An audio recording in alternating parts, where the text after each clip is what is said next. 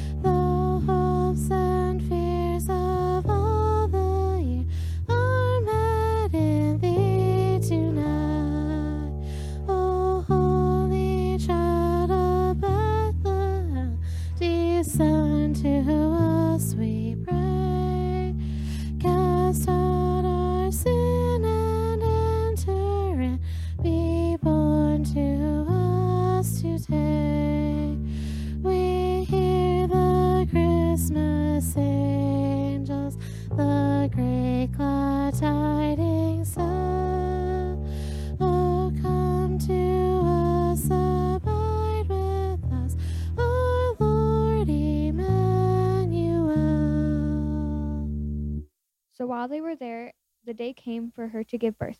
And she gave birth to her firstborn son, and wrapped him in strips of cloth, and laid him in a manger, because there was no room for them in the inn. Luke 2 6 through 7.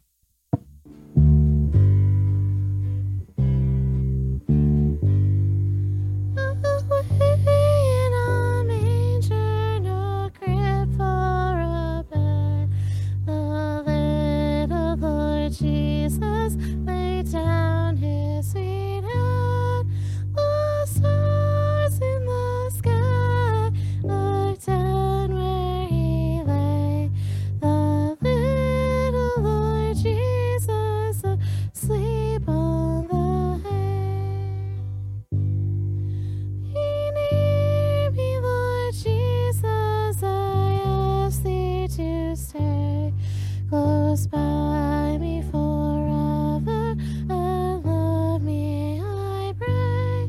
All the dear children in thy tender care and us for heaven to live with thee there. And in the same area were shepherds living in the fields, keeping watch over their flocks by night. And then an angel of the Lord appeared to them, and, and the glory of the Lord shone around them. And they were very afraid. But the angel said to them, Listen, do not fear, for I bring you good news of great joy, which will be to all people. For unto you this day in the city of David a Savior who is Christ the Lord. And this will be a sign to you. You will find the baby wrapped in strips of cloth lying in a manger.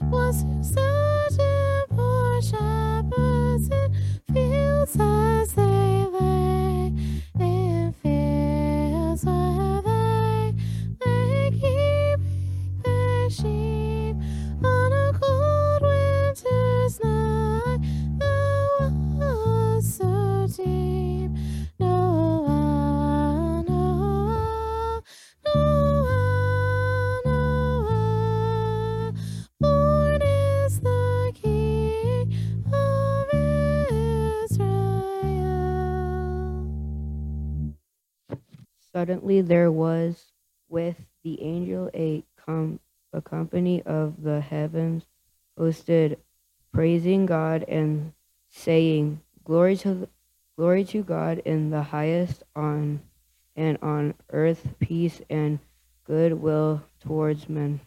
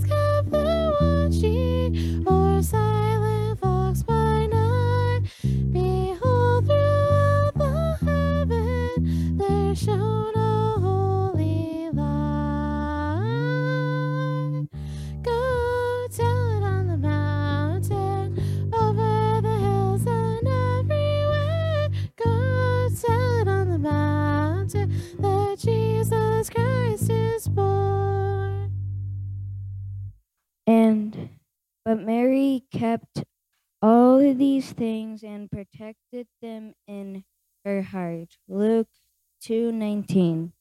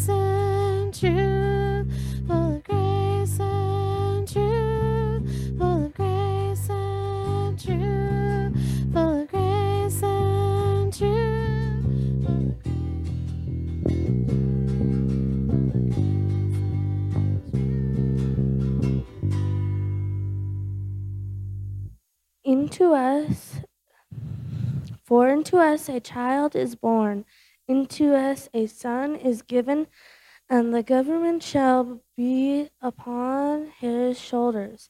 And his name shall be called Wonderful Counselor, Mighty God, Eternal Father, Peace, Prince of Peace. Isaiah 9 6.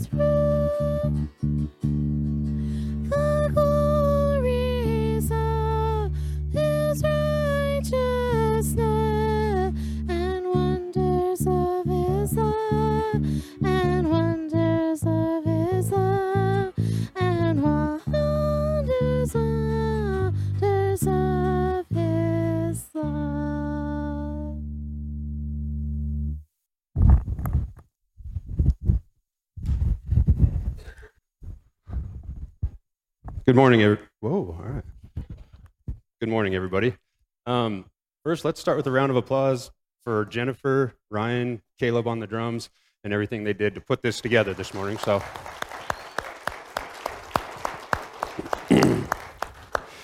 so one of my favorite uh, Christmas songs is written by or sung by Andy Williams, and it's uh, it's called "It's the Most Wonderful Time of the Year." And when you get shows like this this morning, um, when you see the Christmas spirit, the lights, um, everything that goes on, if you're like me, you do believe it's the most wonderful time of the year. Uh, This is actually one of my favorite times of year. Um, but we as Christians, we celebrate something bigger this time of year. We celebrate a birthday, right? And it's not just a birthday, it's the greatest birthday of all time. And if you're like me, you have a nativity scene in your house or perhaps in your yard. Um, maybe you have ornaments uh, that show the nativity that you hang on the tree. And of course, the central focus of the nativity is the newborn baby Jesus. But there's other characters in that nativity. There is Mary, which Shane talked about last week, the Magi. Uh, you have shepherds. Some nativities have an angel. And there is a kind of a forgotten guy by the name of Joseph. Um, and that's what we're going to talk about today. A few months ago, Shane asked me if I would fill in today. And being as it's his birthday and it's the Chris or the kids program, now I know why. Um, so, but uh, he told me he'd be doing uh, a series on the Nativity, and he asked me who I'd like to preach on. I said, "Well, I'll take Joseph," and uh, which he was okay with that. And so, as I started digging into the scriptures, um, I found out there's not a whole lot about Joseph in the scriptures, uh, at, least on on maybe the, on the surface level. Um, we were unsure of his age at the time of Jesus. Uh, at, at the time of Jesus' birth, we're we're unsure about when he died. Although we can gather from the words spoken by Jesus on the cross that he was probably already um, deceased by the time the crucifixion took place, and we know that he's a carpenter. That's about it as far as a direct message of what we have from Joseph until we dig into it a little bit further. There's also some extra biblical um, writings on Joseph. There, I believe, uh, there are books in the Apocrypha that focus on um, Joseph when he was raising Jesus, um, or at least parts of them. And then there are some biographies on Joseph that are extra biblical, but I, I really wanted to keep this based solely on the scriptures and what, um, what God wants us to know about Joseph. I, I feel God reveals what he wants us to know in his word, and I think we can find more out about Joseph. So um, I struggled with that for a while because I, I went into it asking, Who is Joseph? And that's, that's tough to, to answer. So I shifted focus and I instead asked the question, Why Joseph? And that's why I chose the title, Why Joseph? Because we know that Joseph was chosen to be the adoptive father of Jesus. Maybe the better question is why did God choose Joseph to be the adoptive father of Jesus? Why did he what did he see in Joseph that he said this is the man that I want to task with raising my son? So let me let me state that I have no experience whatsoever in being an adoptive father or uh, choosing adoptive parents. Right? I, I you know we could tr- I could try to go to um, the answer of all things, right? Google and ask what makes a good adoptive parent. Um, but I think that's missing the point because I think what we're really trying to do here is understand why God chose Joseph to for this job. What characteristics would God look for in a father to raise his son? Now, remember when, when he's choosing this this guy to, for this for this task, we're not talking about any kid here, right? I mean, we're talking about changing the entire course of history, saving mankind of their sins level of importance of a kid that you're going to be tasked with raising. So, um, so I think we can. I think we actually can find these answers in the scriptures. The Bible has what are often referred to as two birth narratives of Jesus. Um, one is found in Matthew, the other in Luke. The kids um, helped us through the, the Luke message today. Um, I think the Luke mess, the narrative actually focuses more on the divine revelation to Mary, and the Matthew does focus more on the, the revelation to uh, Joseph. So that's why I chose uh, Matthew chapter 1. If you have your Bibles, um, or as Shane says, the soft glow of your device, let's go ahead and open them to Matthew chapter 1, verses 18 through 25 is what we'll be reading in. I, I think this does actually tell us quite a bit about um, Joseph and who he is and why God chose him. So there we read starting in verse 18. Now, the birth of Jesus Christ took place in this way. When his mother Mary had been betrothed to Joseph, before they came together, she was found to be with child from the Holy Spirit. And her husband Joseph, being a just man and unwilling to put her to shame, resolved to divorce her quietly. Let's stop there because I think there's a lot to unpack here. So, um, the first thing we need to we need to understand is what a betrothal even is. Um, basically, marriage had three steps. Step one would be that the families would come together and agree that their children would be married, typically the father of, of both. Um, now, just so you know, if anybody doesn't know, this is a betrothal is nothing like our Western steps to marriage. Um, I'm going to sidetrack here just for a second. Young men, Caleb, you were here playing drums. I see a few of you. Um, in, in our traditional way of marriage, after dating, the man goes to the father and asks permission for his daughter's hand in marriage. As a man that has two daughters, I'll say, for safety concerns, men don't skip this step. This is very important, okay? And if there's other guys out there, I know you're like, really, I brought my kids to have them threatened by the guy at the pulpit? No. But um, this is a very important step. So please, young men, don't forget that. But a lot different than what a, a betrothal is as far as in Jewish culture, because um, the process basically began um, when there was a financial agreement in place between the two families. Um, I guess in simple terms, you could say that the father negotiated, in essence, a cost to purchase his daughter. I know it sounds horrible, um, and as the dad of two young young ladies, and um, I'm sure they think that sounds horrible, but that's that's just the way it was. So um, keep that in mind. So step two would be that uh, once the price is settled, um, it could take place. The betrothing could take place. Uh, public announcements made, and actually, unlike an engagement in our culture, at that time legally they are married. So um, that's very important to keep in mind here because, well, we'll come to that here in a second. So about a year or so goes by of the of the betrothal. Um, the bride actually continues to live with her family while the husband uh, basically kind of secures a stable living for them to be able to live together. Uh, but if you break the betrothal, so if you if you break an engagement, you can just break it off. If you break a betrothal, you actually had to have a divorce at that time. And excuse me, the way that that could be done is the groom could simply write up a certificate of divorce and present it to the to the bride, the prospective bride.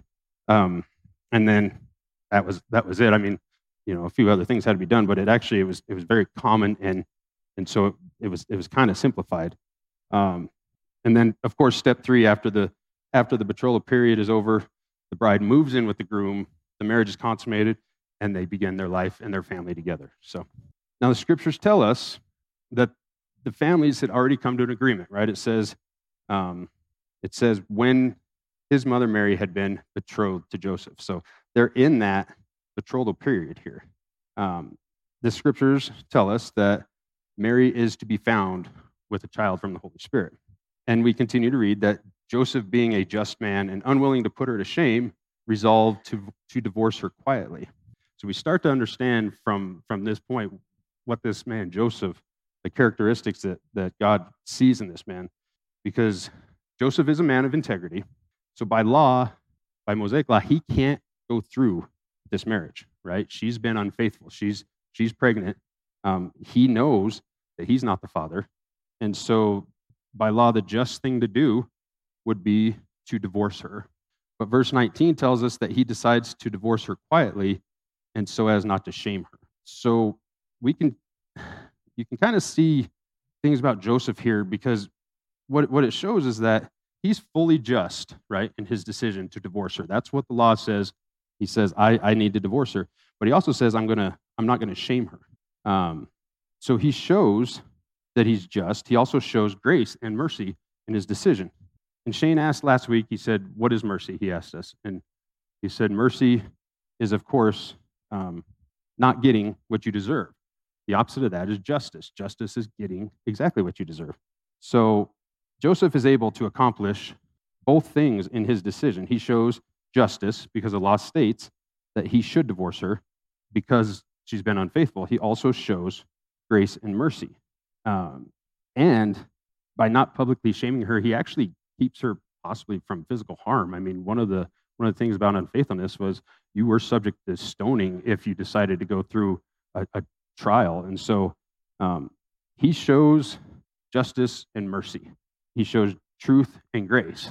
These are qualities of the kid, of I say the kid, the child that he's going to be tasked with raising. You start to see why God chose Joseph for this position because he's already showing he's already showed the qualities that his son or that God's son Jesus also showed. So that's one of the things. Let's continue. Uh, Matthew 20 through 23 in the same chapter says, But as he considered these things, behold, an angel of the Lord appeared to him in a dream, saying, Joseph, son of David, do not fear to take Mary as your wife, for that which is conceived in her is from the Holy Spirit. She will bear a son, and you shall call his name Jesus, for he will save his people from their sins. All this took place to fulfill what the Lord had spoken by the prophet Behold, the virgin shall conceive and bear a son, and they shall call his name Emmanuel, which means God with us. So, Joseph has already decided to divorce Mary, and he goes to sleep. And an angel appears to him in a dream and basically says, Do not divorce Mary. Baby she is carrying is from God, not from another man. It was conceived from the Holy Spirit. It's going to be a boy. You are to name him Jesus. Oh, by the and oh, by the way, this boy is the promised Messiah who will grow up and save the people from their sins. I think something very intentional that God does in this dream to Joseph is he calls him the son of David. You see, God's pointing out to Joseph and to us, the, the reader, that uh, Joseph is a legitimate son of David. You can see that through his genealogy. Now, to fulfill prophecy, the child Mary is carrying must also be a legitimate heir to David's throne. But because Joseph isn't the biological father, the child does not have Joseph's bloodline.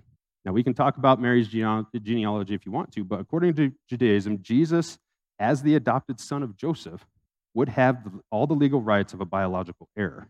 So you see, Joseph is not just he's not just being encouraged to make the marriage happen. He's actually being commanded by God here to take Mary as his wife. So there could be no question as to the legitimacy of Jesus' royal right to the throne. He's being commanded. Now he went to, he went to bed, I'm sure, that night after he decided to divorce, and he was feeling shame, um, feeling hurt. He's feeling um, like what's what's my public um, perception going to be? This this woman um, was unfaithful to me, and then he receives a dream and a very direct command from God. One more thing to, to note here is that God hasn't spoken God's been silent for over 400 years at this time, right? The last known prophet we have in the Old Testament is Malachi. The first prophet in the New Testament is John the Baptist, which this is this is roughly 30 years, you know, or so before uh, we see that ministry. So the dream of Joseph is taking place um, during a time when when nobody has heard God speak, right? And not just Joseph. I mean, nobody has heard a direct message from God in in quite some time. God had to choose a man that in his lifetime he never heard God speak. His relatives had never heard God, heard God speak. People he knew, unless you're over 400 years old, had never heard God speak, right? And so he has to choose a man who would believe the voice of God when he hears it, who would be sensitive to the voice of God, who wouldn't dismiss this as just a dream, right? Um, he had to choose a man who would understand certain prophecies that need to be fulfilled in order for uh, this to prove that it's the Messiah, he, he needed to choose a man who knew the scriptures. Um, verse 23 is a direct prophecy, or is a prophecy from God through the prophet Isaiah. It says, Behold, the virgin will conceive and bear a son, and they shall call his name Emmanuel, which means God with us. God, or sorry, Joseph had to have knowledge of this prophecy. He had to have knowledge of these scriptures in order to not only believe on it or believe what, what the angel was telling him, but to believe this is a message from God and and then of course have the faith to act on it. So what does Ma- or what does Joseph do? We read in verses 24 and 25, when Joseph woke from sleep, he did as the angel of the Lord commanded him. He took his wife, but knew her not until she had given birth to a son, and he called his name Jesus. So we know Joseph had to be obedient to God's command. Part of part of the series, what Shane's been talking about, um, in case you've missed the last couple weeks, is he's he's been talking about being uh, quietly living out the holiday season, right? So we can create space for God, um, so we can create space to encounter God. And and Joseph never speaks a word in Scripture. We don't we don't have any uh, uh, spoken word of Joseph. You see a quiet man who encountered God and is living out um, what it is that he was commanded to do. He receives the instructions. He simply obeys. We read about faith that can move mountains. This is the kind of faith that we read about that can move mountains. Um, he has knowledge of the prophecy about a virgin having a baby, and he takes Mary as his wife, knowing full well that there's going to be public shame that comes with this, right? They're, they're, they're not going to understand that this baby was conceived by the Holy Spirit. Um, Joseph has a direct dream. He knows the consequences, and he says, I'm going to do it. Uh, that's true faith. That's, that's, a, that's a, a righteous man. And the scriptures tell us that Joseph was a righteous man. Um, remember, this is before the new covenant, right? This is, this is before the, the Jesus' work on the cross. And so I, I, found a really good definition that I like about what it meant to be righteous uh, at that time. And it said, someone who not only possessed faith in God, but also demonstrated it through their actions. Someone who trusted God and exhibited integrity, honesty, compassion, and obedience to God's commands. The righteous would seek to please God in all they did and would strive to live a life that reflected their devotion to Him. God had commanded Joseph to take Mary as his wife. We see Joseph showed integrity. He was honest, he was extremely compassionate, and above all, he was obedient to God's commands. These are the, the characteristics that we read about of what made a righteous man. Joseph, instead of showing up at Mary's house with a divorce certificate, shows up to take her home to be with him. Verse 25 says that he knew her not until she had given birth. Now, we shouldn't miss that Joseph shows incredible restraint here, right? He shows restraint and obedience even in this decision because when he takes Mary into his house, he has the husbandly right to consummate that marriage with Mary at that time. But he doesn't, and that's because he knows that prophecies say that Mary's virginity needs to remain intact through the pregnancy. Again, he shows that he is a righteous man. He demonstrates this through his actions. He trusted God and he was obedient. Before the new covenant, we read about a lot of righteous men in, in the scriptures Abraham, Noah, um, Job, just to name a few.